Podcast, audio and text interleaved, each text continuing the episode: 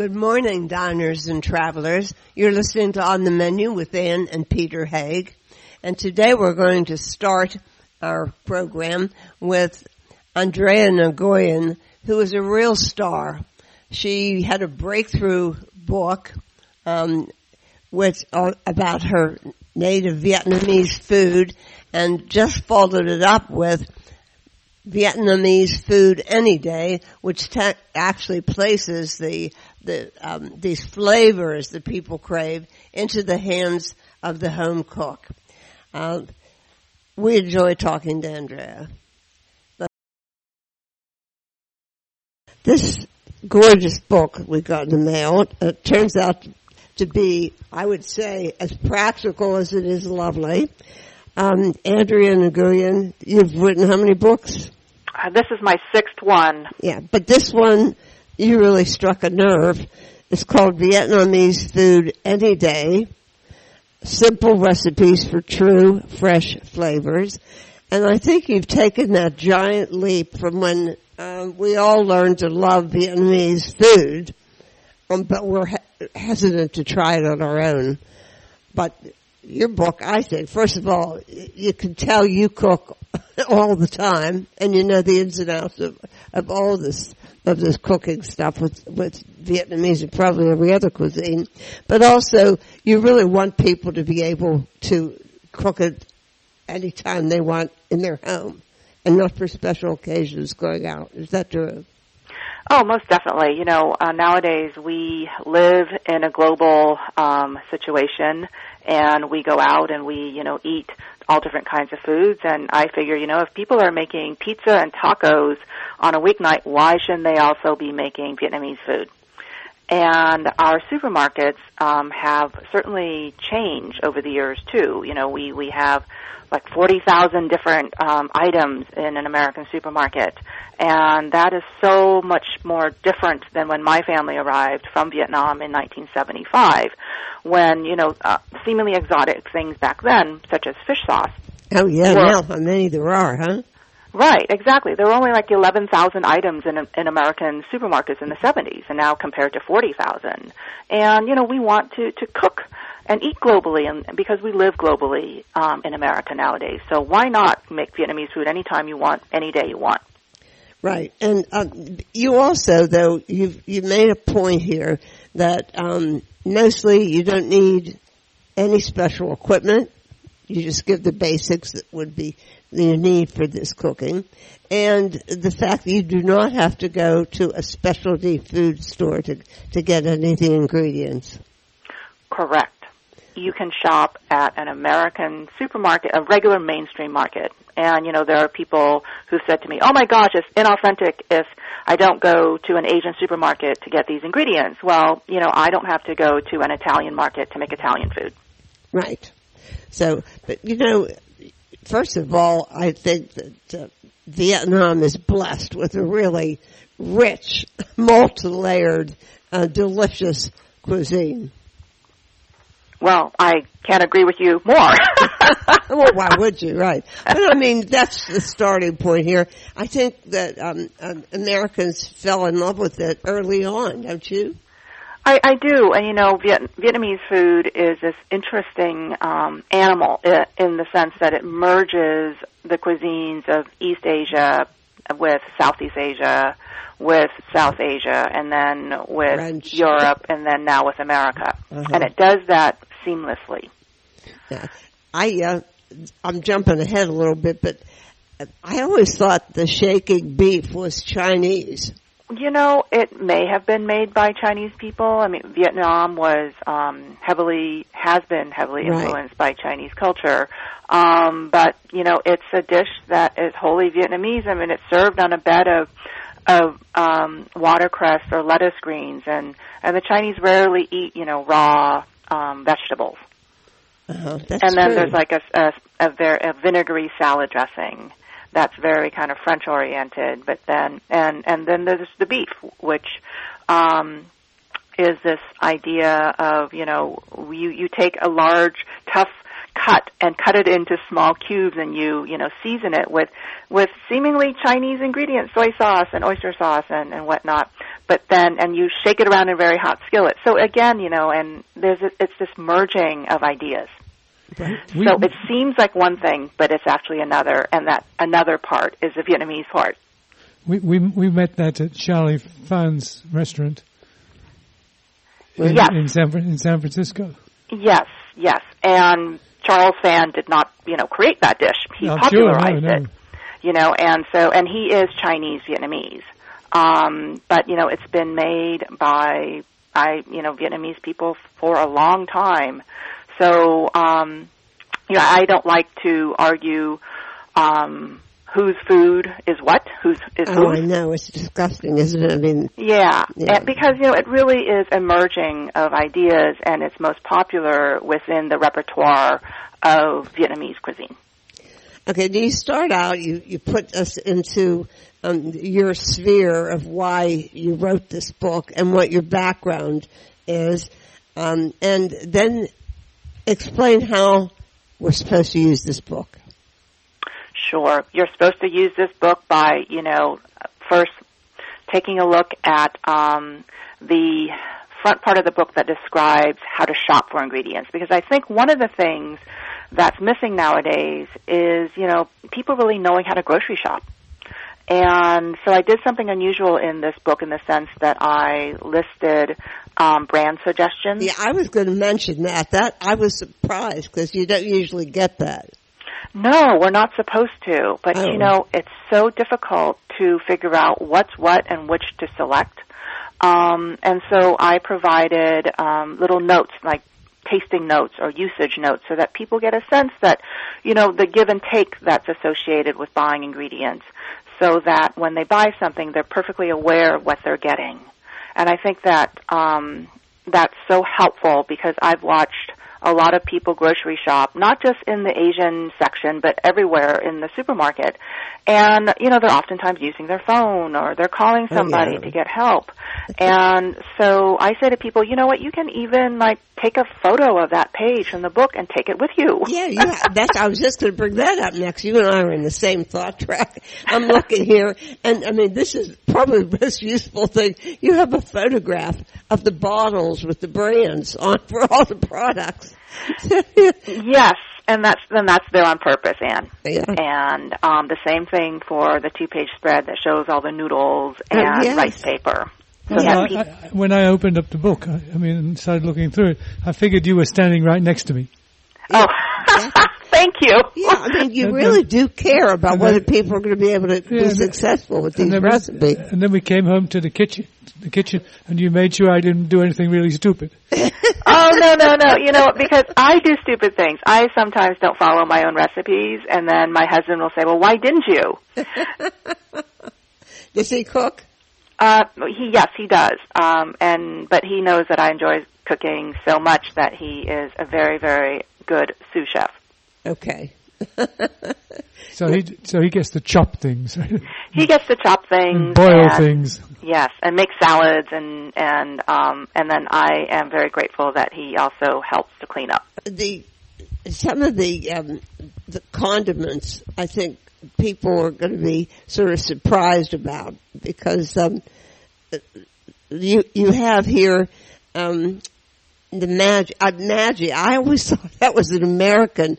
I thought it was an Italian American brand. It looks like it but from the name, right? yeah. Yes, but it's an old, you know, Swiss German condiment Yeah, I from the thought- 1880s. Yeah, I thought it was Swiss. I thought, what are we talking about Swiss for when it's we're talking about Vietnamese? Well, they but if they've been around forever. I mean, in Uh-huh. the states, they've been around forever too. Yeah, we used, Yes. we used to have, There's little cubes. yeah, we used to have soup cubes. Yeah. Yes. My mother used to cook those. That was that was dinner. Yes, the bouillon cubes. His mother was not a great cook. He may have surmised that. um, but Fortu- Fortunately, she cannot hear me complaining. now. yeah, exactly. But you know, I reading this, I suddenly realized how exotic sriracha sounded like not that long ago.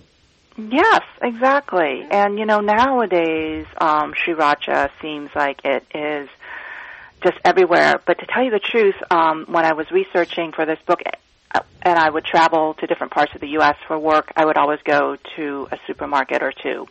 And in the South, in Montgomery, Alabama, I went to a Piggly Wiggly, and I thought, you know, let's see what they have. And so I thought they must have sriracha, and they didn't. And someone came up to me and said, "What are you looking for?" And I said, "I'm looking for sriracha." And he said to me, "Sri what?" and he said, "These are all the hot sauces we have, and they were Southern hot sauces. Um, no sriracha." Really? Yeah, and but I just needed to go a few miles away to um, a different grocery chain called Publix, which is a southern-based Oh, yeah. grocery chain, and they had it. So yeah. I think that we assume so much um, in our, you know, um, food circles, but you know, people like they make do too, and and this book is also about making do because you need to understand like what how these ingredients are, what ingredients you need, and how they function. Because so much of, of cooking, especially for, you know, immigrants and refugees like my family, was like assessing what was available, mining, you know, our resources that were in America, and then creating, um, to our best ability, the flavors of um, our native cuisines. Yeah, your mother, you said, was really good at this. She was, and she still is. And you know, at 85, um, she cooks a lot of food still for um, nowadays. She just for herself and my dad, but also whenever we I come home and my siblings. And she was she's always thinking creatively of what to um, use from an American supermarket. And we talk about different ingredient substitutions. We also discuss about different ingredients um, from Vietnam that are coming to the U.S. too, because that's very exciting. Uh-huh. So for her, it keeps her, you know, that evolution of cuisine certainly keeps her creativity going, and I think it also keeps her young. Uh-huh. Right. I mean, it's a brave move at, at the time when you left Vietnam. Of course, I mean, you probably you were lucky to get out, right? Yes. Yeah, um, but still, it was a brave move to come here. Most definitely. Um, my parents are both in their 80s. I mean, in their 40s. Now they're in their 80s. And, you know, when I turned 40, um, I thought to myself, my God, what would it be like to pick up your um, self and your five children and put your um, identity in um, a handbag and a small suitcase and travel across the Pacific to a new country and start over? Yeah, I mean, it's amazing, isn't it? Yeah. But it, but it was better than staying behind.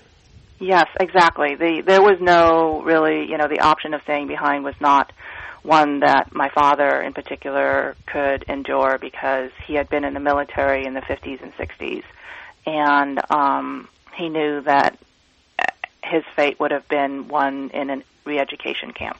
Uh-huh. Now, were you, were you South or North Vietnam? Oh, we were definitely like we were in Saigon. You, you, so you were South. Yes. No, we got we got the story from Charlie about about how how his family got out of Yeah. of South South Vietnam in not not not, not too much time to spare. Right. Right, right. Well, my family was very lucky to have been able to leave um, on a plane a week before the fall of Saigon in April Oh, of shoot. 1975. Oh my. Oh. But, but we were lucky to be on a plane and Oh, not yeah. um, being left left behind Oh, and sure. and on a boat um, and subject to you know pirates and and even to stay at a refugee camp for years, like some of my friends did. Yeah. I mean, Lidia Bastianich, she got trapped in a refugee camp. Yes. Yes, and you, But you but not in, not in Vietnam. no, not in Vietnam. No. Wa- wa- wa- wasn't was wasn't that much nicer a place. I think so. Yeah. But um, well, the, the really scary story. You remember the the restaurateur that um, came to Pittsburgh, um, helped by Catholic Charities, uh, the Cambodian, who opened a restaurant, Yeah, and he met his mother. and, and he He met his mother in Pittsburgh. Yes. I mean, I couldn't believe th- th- how, I, I, it was just beyond my conception of what it must have been like under Khmer Rouge in, in Cambodia. Well, they, you know, uh, folks from Cambodia, they also needed to get out. The same thing, you know, whether they were Cambodian, Hmong, or Lao. Uh-huh. But, but can you can you can you imagine that you met you met your mother For ten ten thousand miles away from where you started. Yeah, uh, you But could- you know, those are the stories um, that people tell. And when my family was first here, in the initial, you know, 10, 15 years, we would get phone calls on the weekends when, you know, as you remember, the rates were cheap. And you can make long distance phone calls, Right. at, you know, in the evening on a weeknight or any time during the weekend. And we would get random phone calls from people who identify themselves to my parents, and they would say, "I'm here in America, and I got your phone number from so and so." And they were suddenly reconnected. And my mother Oh. was fortunate enough to um, have reunited with her best childhood, fr- her best friend from her childhood, growing up in North Vietnam, Amazing. and was able to visit with her before um, she passed away. That's just amazing. Beautiful story. Um, what is that term you use for going back kind of what we were talking about a little bit ago? It's what is the uh, Vietnamese word for smart cooking? Oh, um, it's a term um, called khéo, Yeah. and it's and it's spelled K H E O. I and, love that. I and love that yeah, concept. thank you. Because you know people question notions of authenticity and Oh, um, right. what is true and genuine. And for me, it boils down to intention and knowledge and foundation.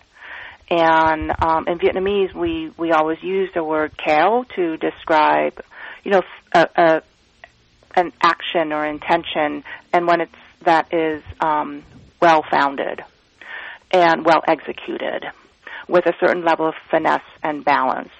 And when it's um, applied to food and to cooking, you know, it is this great um, sort of a shout out to say that you did that well, you know, with Mhm. all the right notes, and it was done, you know, just with the the right spirit, and there was also creativity, and it's this wonderful balance, almost you know, on like a balance beam or something of cooking Uh-huh. and um and that's what I try to to help people do as you know in the kitchen because I think that you just can't go into a kitchen and just start throwing ingredients together. And if you were simply following a recipe yes but I want to give people knowledge that will you know be with them and stay with them for the rest of forever and make them better cooks. Well, you walk uh, the reader through um, noodles and rice, which I think is a very tricky thing to do to get those all straight.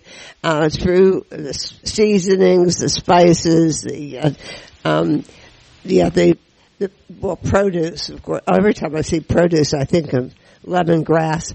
The we, we had um, uh, uh, actually a Philippine chef gave me a, a lemongrass plant, and of course in Pittsburgh you have to bring it in every year, yes and uh, and then would put it out, and it would double in size every year. But she, one, one- one year she got lazy, I just couldn't stand to bring it in again. It was so huge. It was just so like, so it oh died. It died. so you you sacrificed it to the Pittsburgh winter Exactly. And Peter called me. What did you call me? I called it lemongrassicide. I said, lemongrass. That was it. She did it on purpose, Andrea. Can you believe it? It was a perfectly healthy plant. La- Lasted about two weeks. Oh no! Well, of course, you know the the winters in Pittsburgh are harsh, but the summers are so, and you know the fall is so wonderfully warm. It's Oh, perfect it for. Crazy. It was like, Yeah. I was happy. Yeah. This this year, it's it's we've only had one season so far. It's the rainy season. Oh. So Oh, we've been we've been under monsoon conditions. Well, you know, the other thing you, you make this, um, um, you take the com- the unnecessary complications out of things. So, so I mean, you, you're not giving us a recipe for grinding and mixing our own curry spice. correct. I mean, you know, you and you don't have to do it by hand. You know, I think that so many people, um, they when they conceive of making Asian food and it seems so unfamiliar and seemingly exotic that they think, oh my goodness, you know, if I don't do, you know, pound something by hand with a mortar and pestle that it just won't turn out right. Yeah, like pesto. I mean, I, Right. I've never in my life used, and I have one of those Mexican things. I never once used it. I Right. used a food processor, or we wouldn't right, have any right. pesto. And and once in a while you can use, you know, go, cook unplugged, I say, and it's fine. But But if you want to really incorporate this food into your everyday eating, by all means use um, a machine and get some help. Right. And and I base that on this um, shopping experience I had in Vietnam years back, where I was visiting the same outdoor market every day uh, for over the course of like three or four days, and I and I would observe this um, vendor who had these beautiful piles of finely chopped chilies and lemongrass and shallot and garlic. And finally, one day, I went up to her and I said, "Sister, you know, do you chop all of that by hand every day for your customers?" And she looked at me and she said, "No, sister, I use a machine." yeah, I figured you were going to say that. and, and because you know, a- and in places like Vietnam and elsewhere, where where people are selling you these sorts of uh, pre-prepped ingredients, you can buy the smallest quantities and come home and throw together a meal. And I think that we don't. Um, that as a cookbook writer, I need to kind of liberate people and myself to to take. They're not even shortcuts, but they're just how people cook, and it's okay. Uh-huh. Yeah, I agree. Absolutely. So now, the, one of the most important aspects of this book is that you start with basic recipes and know-how, and then you, you explain and walk people through how you build on that uh, to get to where you're ultimately going to go. Um, I'm, I'm envious of perfect rice just to start with, but I think if you get the right rice cooker, you'd be all right, right? you know, I I um I learned how to cook rice from my mother. That was the first thing she taught me how to do.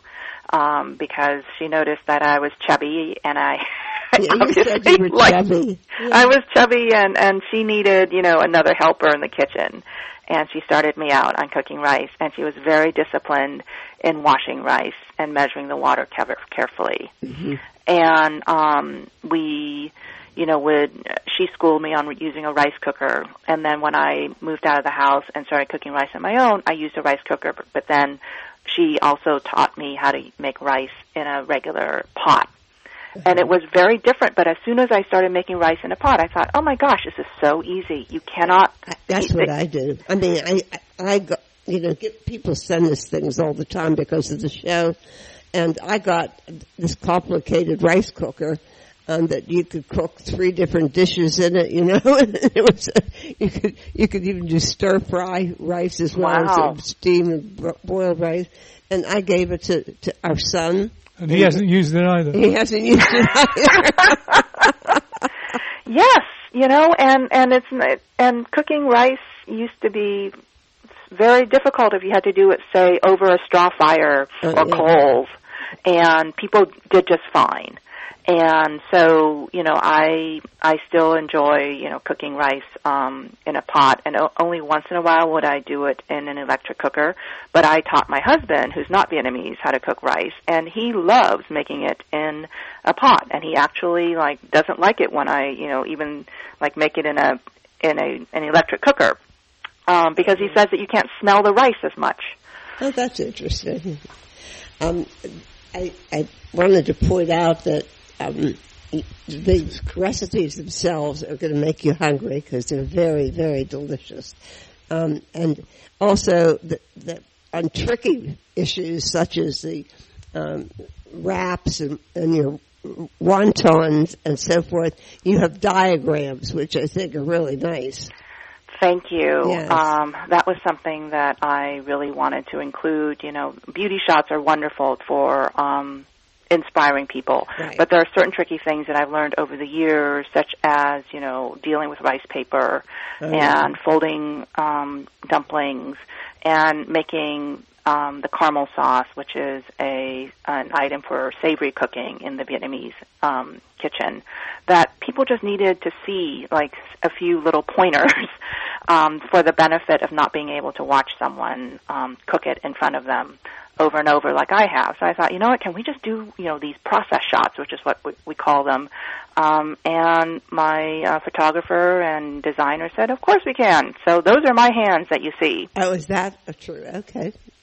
Um, and I want to mention finally these notes that you have they're so useful. And again, it comes, you can, reading these, you know it comes from somebody who really knows what she's talking about and really cooks. Well, that's what I was talking about when I said I can feel Andrea standing right next to me. Exactly. Tell, t- tell me what to do, making sure I don't do something really stupid. She knows the stupid thing you're going to do and she makes sure you don't. Yeah, something like that. Because I have done many stupid things, and I and you'd rather have me do the stupid things than you. well, Andrea, this is a real, uh, an important book for people who love Vietnamese food and uh, and are intimidated about cooking it, and you put it into the realm of the possible, and not just possible, but but desirable to be able to do this. So again, it's Andrea Nguyen, and it's Vietnamese food any day, and uh, you really need listeners to have this on your bookshelf. Well, thank you, Andrea. Oh, thank you. It's always a pleasure to talk to you. Yes, and you too. Have a great weekend. You too. Bye bye. We're going to continue with a, an Asian theme right after the break, but don't go away because we will be right back.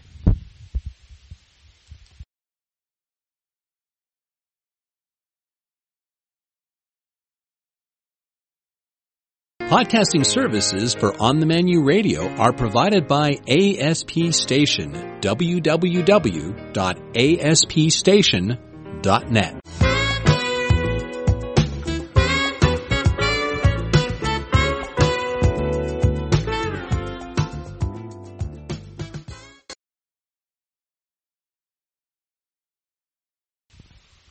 Welcome back. Now, if I say Eric Silverstein, you probably aren't expecting a, an Asian themed So there, so there, huh? especially one teamed up with Southern cooking flavors. But that's what you're getting in the, the peached tortilla, which is modern Asian comfort food from Tokyo to Texas. Uh, Eric has an interesting backstory. Uh, born in Tokyo to uh, Chinese and Jewish American parents and a lot of other complications. He has a great story to tell and, and great recipe. So let's listen to Eric Silverstein. Eric Silverstein. Is that what you said Yeah. it was? Silverstein. Only in Austin, Texas, could you have a successful restaurant, restaurants plural, a catering company plural, um, called the Peached Tortilla. That's right. I mean, really. Were, were you just trying to make sure that nobody else had that name? Yeah, nobody else had that name, I'm sure. uh, well, I grew up in Atlanta, you know, so uh, it's the peach state. Peach, um, yeah. But I, I do like to do things differently than the average person. So yes, yes, a part of that. We, we knew that when we got to page 10. Well, you know, to be honest, um, you didn't grow up in Atlanta. You grew up. In, tell tell us your background. Talk talk about complicated. Your background was incredibly complicated. Yeah, I mean, I, I was born in Tokyo. Uh, my dad had a job overseas, and so, you know, born in in in Tokyo, Japan, to you know American parents, but my mother my mother's originally born in Hong Kong. Um, Chinese American mother and non-practicing Jewish American father. Exactly. Well, my dad did grow up practicing, but you know, not not when I was by the time I was born. And uh, you know, I think the biggest thing for me um, when I was a kid was just the impact of Japanese culture on myself. I mean, I was it was very difficult for me to identify as being completely American because I just didn't spend much time in the United States. So I didn't really identify as an American until I moved to the to the U.S but I I also didn't know what to identify with. So I, to be quite frank, I didn't identify with anything, and um, that was a little confusing. You know, I was excited to move to the states when I was 11 because I felt like you know it was time to. You know, I'm a U.S. citizen. My parents are, you know, went to college in the states. My dad grew up in America. Like, you know, it's time I we move back. Um, But yeah, that's there a was- tough adjustment. You were a middle school age kid, and that's a big tough. adjustment. Peer pressure galore. But uh, you skipped over one thing. And I thought it was really interesting that your dad uh, in in Tokyo worked for American fast food chains. That's correct. Uh, tell us about that. Well, um, you know, he was working for PepsiCo, and he was specifically working for Kentucky Fried Chicken, and you know that that was the start of a very lengthy career for him in, in the restaurant business, both as a as a working for big companies, as an owner operator or owner, as a consultant. So, uh, you know, he's had a a, a 20 plus year career in the restaurant business, but um, you know, fast food. I write about this in the book, but fast food in the in Japan is very different Yes. than fast food in the United States. Um, the quality of the employees, the quality of the food, uh, cleanliness of the stores, it's all very different. Uh-huh. And, you know, fast food kind of gets this bad, bad name, but in, in, in Japan it was great. You know, we used to eat fast food quite a bit. My dad always took me to, you know, McDonald's and KFC as a kid. Um, Yeah, we have a friend who's worked with this uh, one Japanese village for his whole career, which spans decades and decades. And uh, he said that the the most wonderful thing was the introduction of McDonald's into the village. Yeah. it got families eating together again, that go out Yeah. and eat together. Sure. So I find that hard to believe. But anyhow, um, so y- you integrated into this multicultural situation, and then your dad takes a job in Atlanta. And That's yeah, go ahead. right. And and so Right. you said you were looking forward to it, but it wasn't easy, right? It wasn't. Um, like I said, I didn't know a lot about American culture. I was still trying to identify myself, you know, as an American, as an American culturally, even though I was a U.S. citizen. And you know, I'd probably spent maybe six to seven months total in the United States in the first twelve years of my life. So there was a big adjustment, and also I'm going into junior high. I'm going into uh, a private school, um, which is predominantly white. Um, you know, I was a biracial kid. Um, there were no other biracial kids. And were, your I mean- sister was with you. I'm sorry. Your sister did she go with you? To, to She did, but she was in a different school uh, when I started. Um, when we moved over here, we were in different schools, and then she joined when she got into junior high, middle school. But you know, uh, I was just it was a big change. You know, so like I said, there were no. Um, I think there were two Asian kids in the whole school. Um, you know, I was used to being around Asians all the time. Uh, so there was a lack of cultural awareness, a significant lack of cultural awareness. Um, people didn't understand the culture I came from, uh, the food I ate. I mean, Um, you you took bento box lunches. That would be enough to to to Yeah. almost any middle school kid. yeah, it would, it would, and, and and to be completely frank, I got I caught a lot of flack for it. You know, I was Sure. picked on a lot. Um, it it was a difficult time for me, um, for being different. Um, I didn't know how to dress. I didn't know how to talk. Uh, you know, with the slang, I didn't. I was just different. You know, I was I was brought up in a different environment. My parents didn't really prep me for that. but you Uh, said they- that a lot of this prepared you for entrepreneurship, which is how bef- Yeah. before you got to that entrepreneurship thing. Um, you also got a law degree from uh, George Washington, uh, um, Washington uh, University in St. Louis, right? That's correct. That's correct. Yeah, I got a law degree. I thought I was going to become a sports agent at one point. I ended up practicing law and decided, you know, it wasn't for me. But I do think, you know, that experience, you know, transitioning into, you know, middle school to the U.S. and then going to law school and taking bar exams and stuff, I think all that helped shape me for sure. And, um, particularly the experience when I was a kid, it, it made me, um, I think it put a chip on my shoulder, which I've used as an entrepreneur. Um, and I think every entrepreneur and every small business owner needs some form of motivation, something to motivate them. Um, a lot of them have a, you know, kind of a me against the world attitude. Aha, I think And- that's But, but, interesting. but, but Eric, a food truck, well, what's that? What about the food I truck? said, I said a food truck. Why? Why did you, when you were going to get out of, of uh, litigation? Why did you decide to, to start a, a food truck? Well, I mean, you know, we tried to start a restaurant and I couldn't raise the money for it. hmm And to be honest, um, you know, at that point when we couldn't raise the money, it was either, hey, you're either going to do this and do it in a much smaller capacity in a food truck, or you're not going to do it at all. And and I and I really wanted to do it. I really wanted to do something. So that's why I started a food truck because it was my only option. Um, But it was grueling. a food truck is grueling. it's absolutely grueling. You know, I didn't I didn't realize how grueling it was going to be. I went into it very naive about the industry and very naive about the challenges that I was going to face. You know, um, so it was a humbling experience early on. I thought I was going to come in. I thought I was going to crush it. I thought we would have. You know, we'd be making big money. You know, I'd be able to recoup my salary that I lost. Mm. None of that happened. You know, none of that happened. And you know, I went from making six figures with 401k benefits at the firm match, insurance, a great insurance plan, healthcare savings, all that stuff, to no paycheck for two years, out of pocket insurance.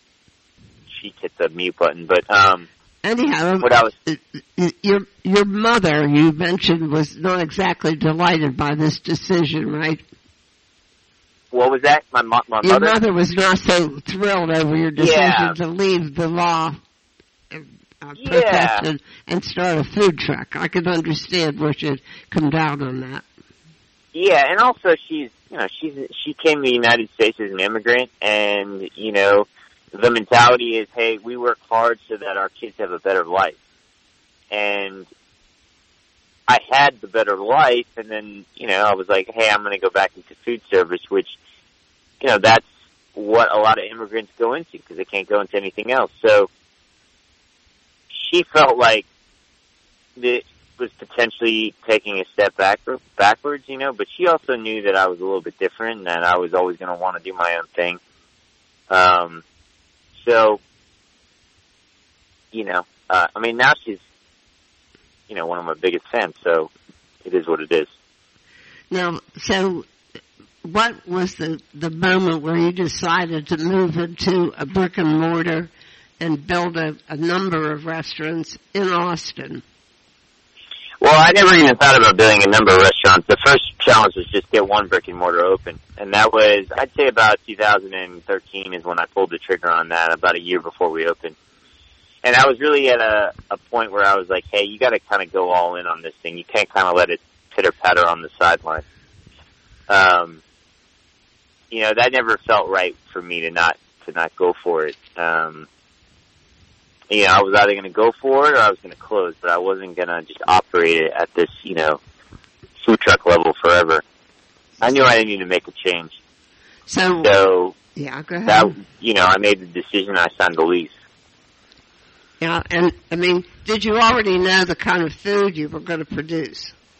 I didn't. I didn't. Um, you know, I made the conscious decision to to serve a lot more than just street food, and that really pushed pushed me. Um,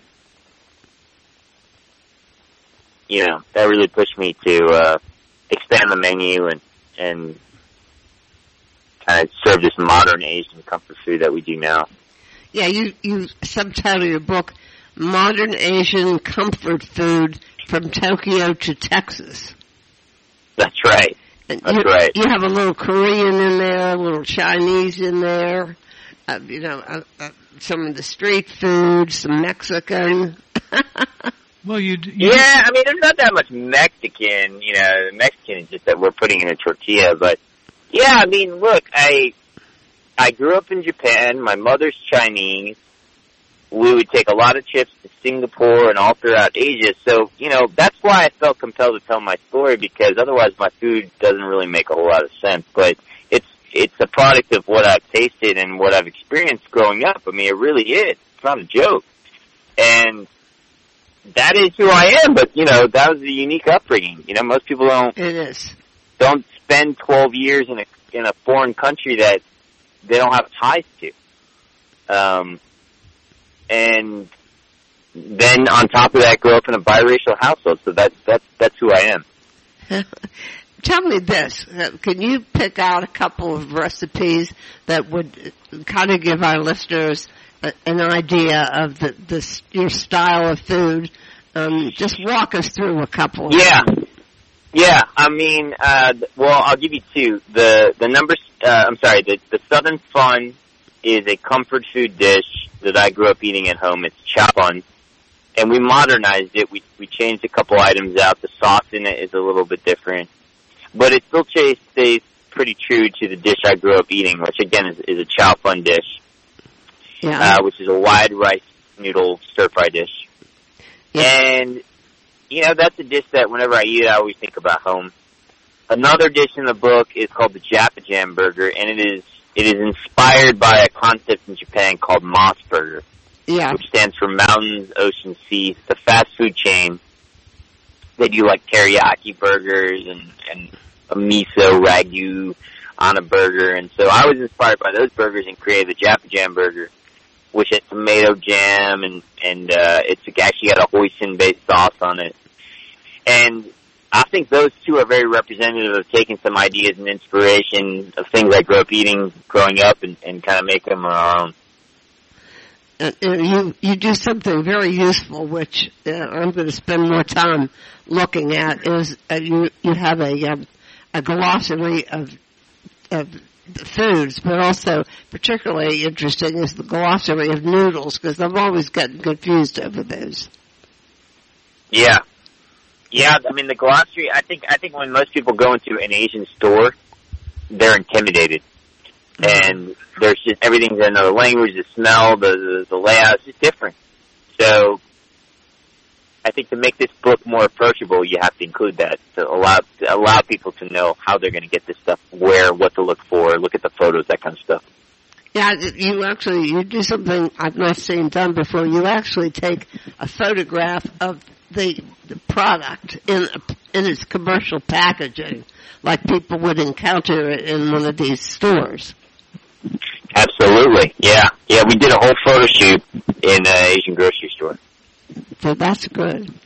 Now, you also have something very important to um, the Asian uh, cuisine, is you have a, a whole section of recipes and directions for pickles and sauces. That's correct. Yeah, I'm, Yeah. I'm looking at this Asian pear kimchi. We have a very productive Asian pear tree, and I thought that sounded good. it is, and that's an easy recipe. Actually, that's not too difficult. And I think there's there's photos in the book of how to make it. So Uh-huh. that's a that's actually a very approachable recipe. So, so it has something to do with it other than give it to the bartender spork? Uh yeah, yeah. You you should make kimchi out of it. Absolutely. Or uh, it's also there's a recipe for the the Asian pear miso salad, which has Asian pear kimchi, but also has Asian pear in the dressing. So it's blended in That'd with like uh, good. yeah, I with mean, silken tofu. mainly I just cut them up and froze them like I would a berry or something. Mm, okay. they're- I didn't Okay. do anything to them. But there's a there's a local sort of semi barbecue f- focused restaurant where the chef owner is a friend of ours, and uh, so we we gave we gave him and his bartender a bushel basket full of Asian pears, Oh yeah. and the ba- the, You, you the can't eat enough of them yourself. Oh, no, you no, it, it, this trees, it It was, produces it was very like pro- tons. it was very productive. Yes. Yeah. Uh, but anyhow, they smoked the pears. They have, have two giant Texas smokers. And Yeah. they smoked the pears and then made that into Wow. a cocktail. Okay. And named All right. it after our podcast. so, Wow. yeah, now, uh, uh, give me an uh, overview. How many restaurants and other businesses do you have now? How many other businesses do I have? Now, how many Um, restaurants? And you still have your Uh, Well, I, I have a restaurant in the airport. Um, so that's a fast casual unit that we license. And then I have another restaurant called Bar Peach, which opened in January, and that's a newer restaurant. That's a bar-focused restaurant. Um, but this all in Austin? Yeah, it's all in Austin. hmm and then I have a I have an event space called Peached Social House, which is connected to a commercial kitchen, offices, and also a warehouse, and that's like seven thousand square feet all in. And, and then the, So we have we have a lot going on. and then you have the original restaurant, which is called, which is the one that's called The peach, Peach tortilla. Tortilla. Which is called what? The peach tortilla.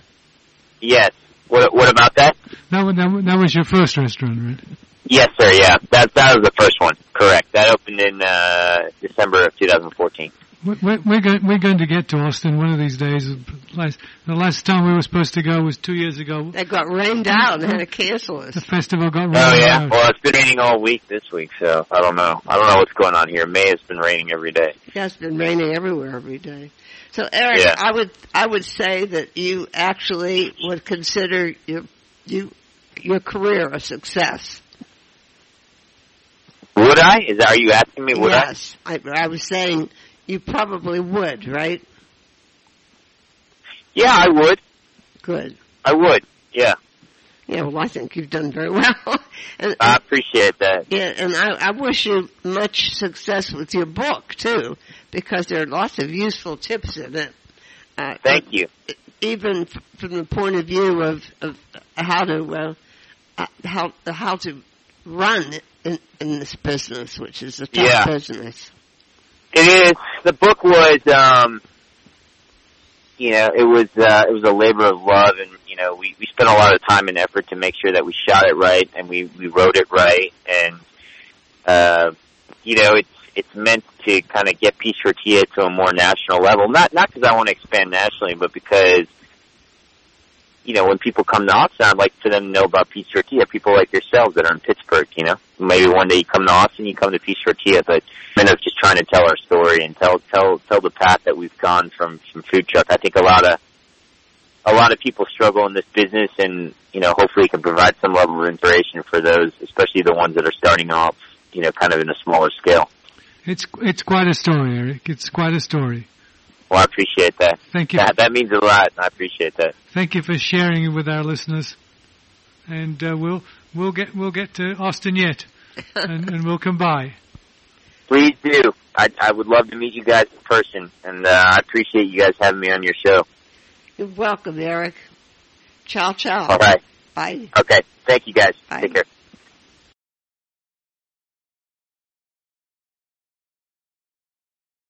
Podcasting services for On the Menu Radio are provided by ASP Station. www.aspstation.net.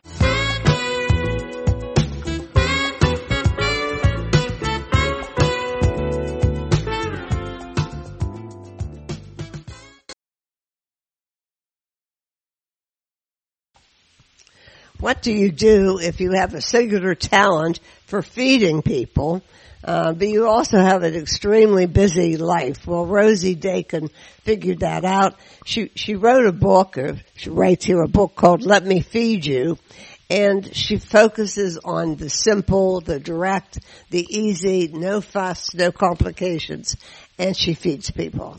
And here she is.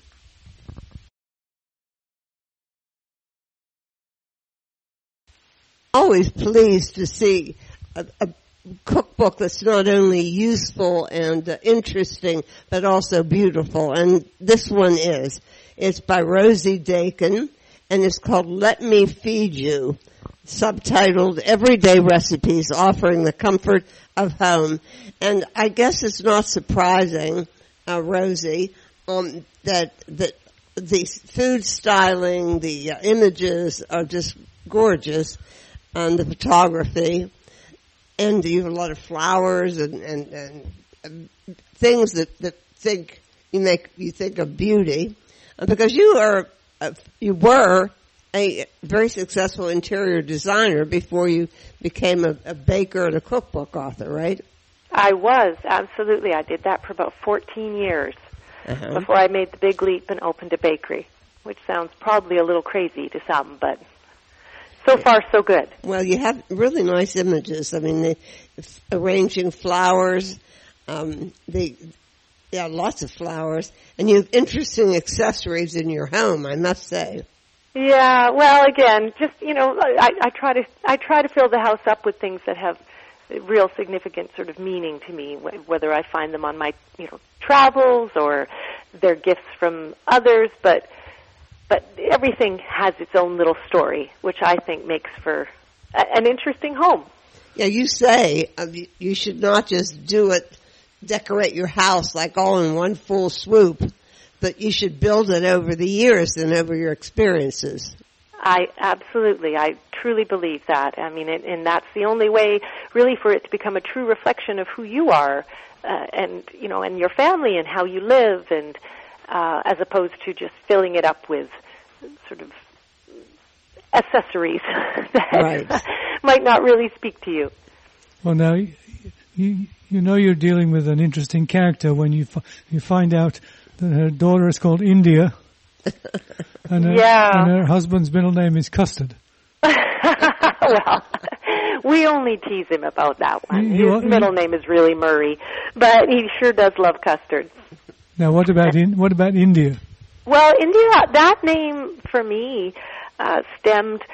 I, I did get a lot of questions after she was born because everyone assumed that it had come. I'd taken it from Gone with the Wind, Right, right, and right. uh, that wasn't actually my inspiration for it. My inspiration for it was Ashley Hicks, who was, you know, again, relative of Lord Mountbatten, and uh, it oh, okay. There you go. stems from the royal family. But that's where I had heard the name the first time, and I always loved it. I thought it felt very, very strong and independent, and yet still feminine. Well, there's a cheese company, um, a farm and, and cheese maker in uh, our area where we live. Uh, and the the farm is called Goat Rodeo. and, and her first name, the cheesemaker, is India. Ah, yeah, you don't hear it very often. No, but, but it's a I beautiful just, I, sounding it's name. truly a, a lovely classic name, and it suits her perfectly. You don't, you don't eat, you don't hear goat rodeo that, that much. and, and when, That's true. I haven't heard that one either. and, when- and when you do, it's not a compliment. Uh, No, I didn't know about that. no, not at all. It- It's like it's kind of like a Chinese fire drill. Oh, I, I don't know. I think, yeah, you're, you're stirring up trouble here. Ah, I am, I am. I am. Anyhow, back to the cookbook. Um, the the premise of this is that you think that people are born with certain talents, and yours just happens to be feeding people. That's true. Uh, absolutely true. I, you know, everybody's got some innate skill set. They're singers. They're they can paint. They, you know, they can tap dance. I don't know, but for me, it was definitely. Um, I was a natural born feeder. I loved feeding people. I loved cooking for people. I loved. Um, I loved making them. At the end, really, it seemed I loved making them happy. So um, you know, I carried on. I, I, I ultimately, you know, I did that for much of my adult life, just with family and friends, and then, and then I decided I would, I would take it public and open a open a bakery, and keep on feeding people. So, yeah, um, and I, you know, that the book really reflects that too. It's really about uh, bringing everybody around your table and and cooking up great meals for them. And uh, your your recipes, you say, are easy to follow. They're uh, direct, approachable, simple, Yes. and not time consuming. No, And no, because true. you know that's that's the way I cook. I mean, I'm a, obviously I'm a busy working mom, and um, I mean, mind you, my daughter's my daughter's uh, pretty much a grown up now, but nevertheless, uh, you know, trying to run my my business and the rest of my life, I I just don't have time um, for anything more complicated than that, and um, and yet I want you know I want great results. I just need to be uh, a little more streamlined and efficient about the whole process. So I try to, I you know, I want my recipes to reflect that for sure because I want people to cook more. And if it seems daunting or there's you know too many ingredients or whatever, if there's any hiccup, people might not be as receptive to try it.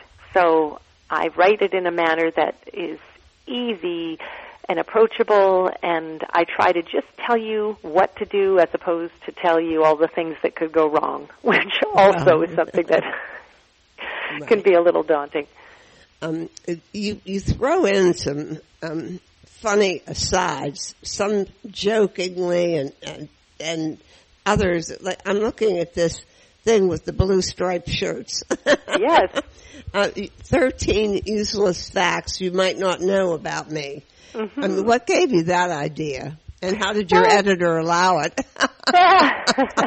well, you know, to me, I I just thought what a great exercise in helping people understand uh, who I am as a person, and you know, it, and again, it speaks to it speaks to the book as a whole. It's nice to it, it's nice to sort of feel that you've you personally got to know a bit more about me and um, and my life and the way we live and the way we eat and you know yeah some quirky things about me weird facts that aren't that relevant but maybe they'll make you smile i mean Yeah, there, I mean, some of them might. I mean, like um, you don't know quite what to expect.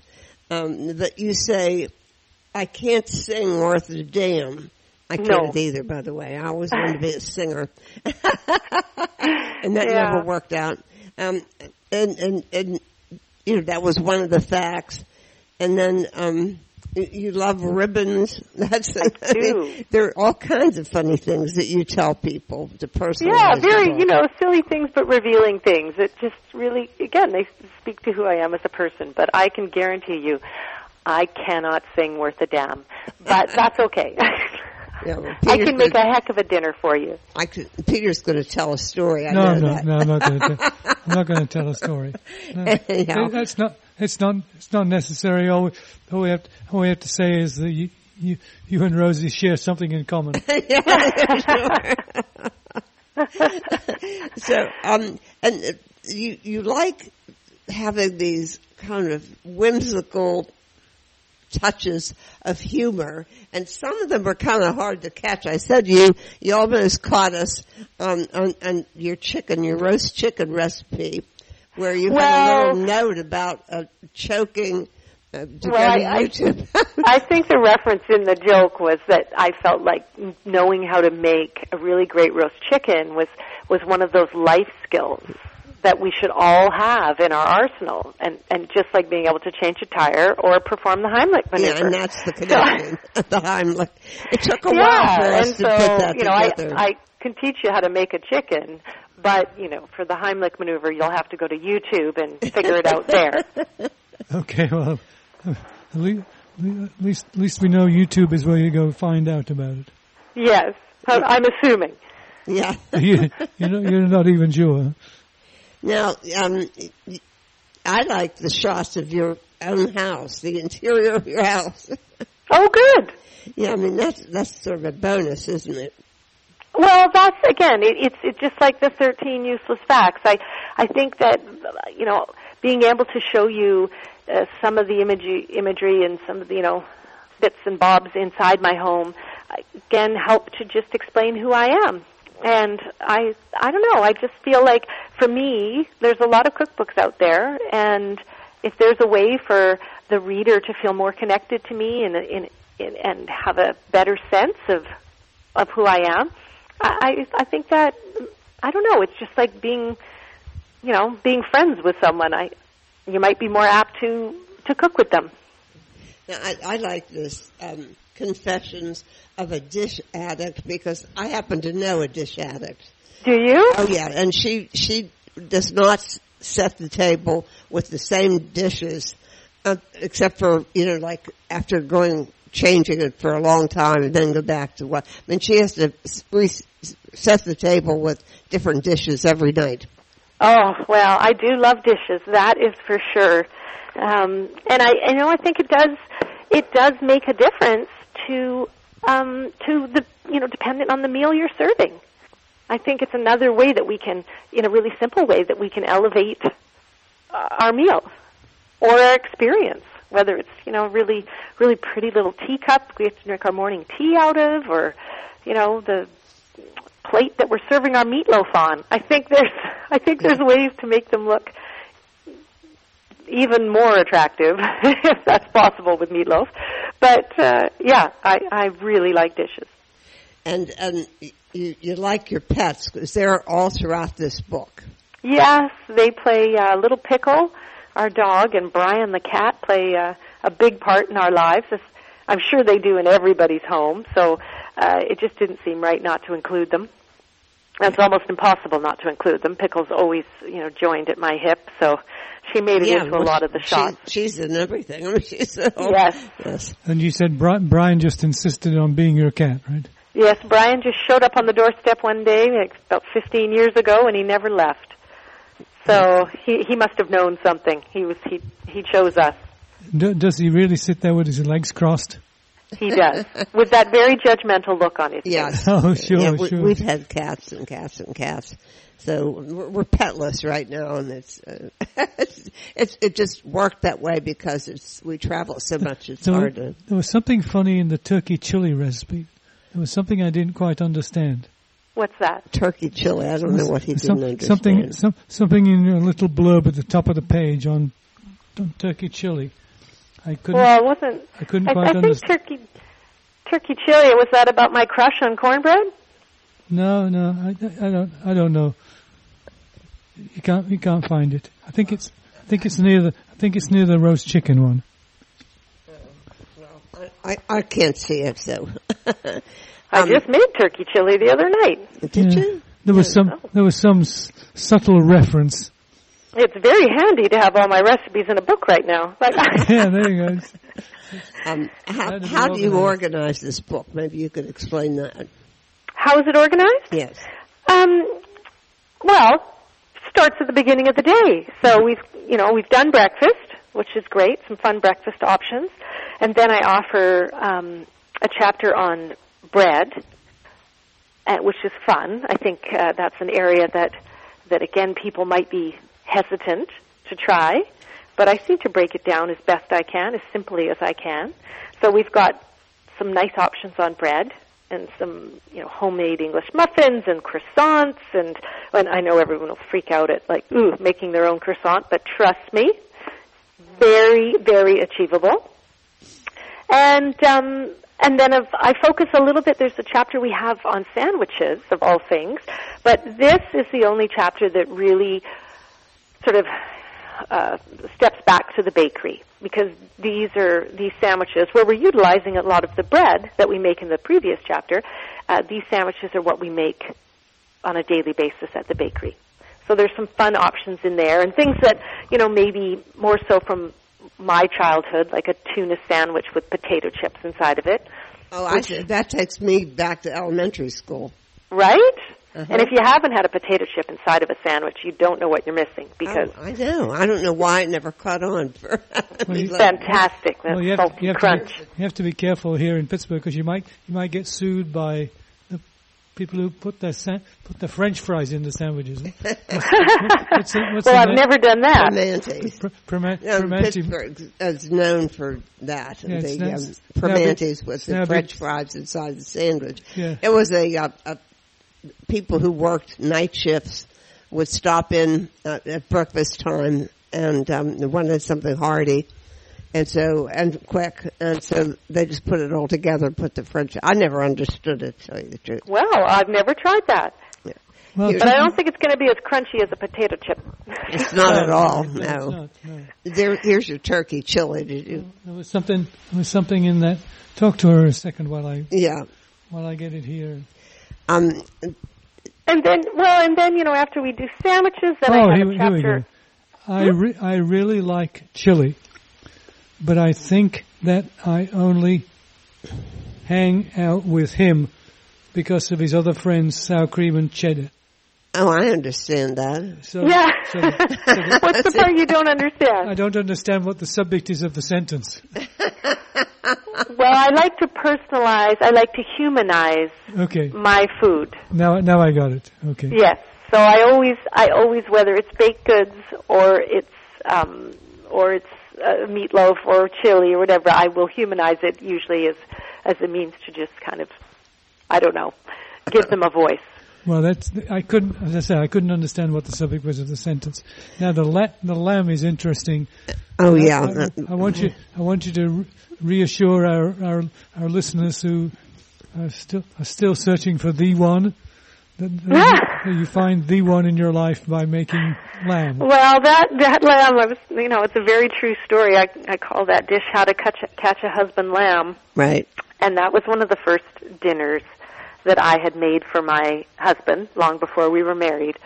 I had cooked an, uh, an entire leg of lamb for for the two of us, and he really enjoyed it, and so much so that he literally did nearly eat the entire leg of lamb. And so, yeah, you know, it wasn't that long afterwards that he proposed. So I I attribute it somewhere in my mind to To the lamb. that dish. Well, you're lucky because we we, we have some excess fine quality lamb, and we were looking around to have somebody share it with dinner. And a, a lot of our dining buddies, we queried them, and uh, I also have to demo a, a disposable grill. But anyhow, so I thought I'd combine it. Nobody likes lamb. It's just No one? Oh, I grew up love with lamb. We love lamb too. No, I, Mhm. in fact, I, the f- first lamb I ever cooked, I cooked on a on a Weber kettle grill in the in the back garden on Anne's birthday one year because Oh. I, because I couldn't figure out where we were going to go out for dinner, and it, and it, bec it became a signature item, and uh, people used to people used to uh, desperately get in the queue for when when they would be invited for dinner with uh, lamb cooked on the on the barbie. Grill, yeah. Oh, Whole- sounds whole- great. Whole, whole legs, sometimes with, sometimes with bone in, sometimes not. Oh, well, well, make sure you let me know next time you're cooking it. Oh, sure, sure. So, Come on but over. Rosie, I want to um, I want to give people interested in, in some quirky um, sections and, and attitude in your book a chance to hear about your story um, of you naked with rubber gloves cleaning up from the party.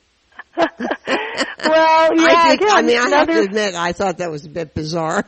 another true story. But that was again, that story just uh, speaks to, uh, you know, my need for uh, cleanliness and order, and uh, you know, it describes the very first dinner party that my husband and I ever had. Uh, again, long before we were married, and we invited all of our friends over, and we lived in a little rental apartment uh, down by the water here in Vancouver, and uh, of course, you can imagine we were very young and had a great time when we all drank lots, and then uh, we decided we would do all the dishes the next day. And we didn't have a dishwasher; we only had rubber gloves and liquid dish detergent in those days. so we went off to bed, passed out, and I got up in the middle of the night to get a glass of water. Uh, but I had nothing on. I just had jumped out of bed to do this, and then I discovered, of course, in my semi-sober state, all of these dishes, which prompted me to put on a pair of rubber gloves and do them all in the middle of the night. Too bad you didn't have your cell phone handy and take a Well, thank goodness cell phones weren't around then. That Uh, well, anyhow, listeners, this gives you a sense of the personality that um, Rosie Daykin uh, puts interweaves into her recipes in this cookbook. It's called "Let Me Feed You," and I think you'll find it a, a very lovely book and certainly a delightful uh, exposure to the person and to her eating. And please give our best wishes to Paul in India. thank you so much. And wait, what about the animals? Yeah, and no, oh yeah, don't forget Brian and Pickle. there you Yeah. go, Brian and Pickle too. and Brian and Pickle too. Thank you, Rosie, so well, much. thank you Good luck with your book. Thank you so much. Bye bye. Bye.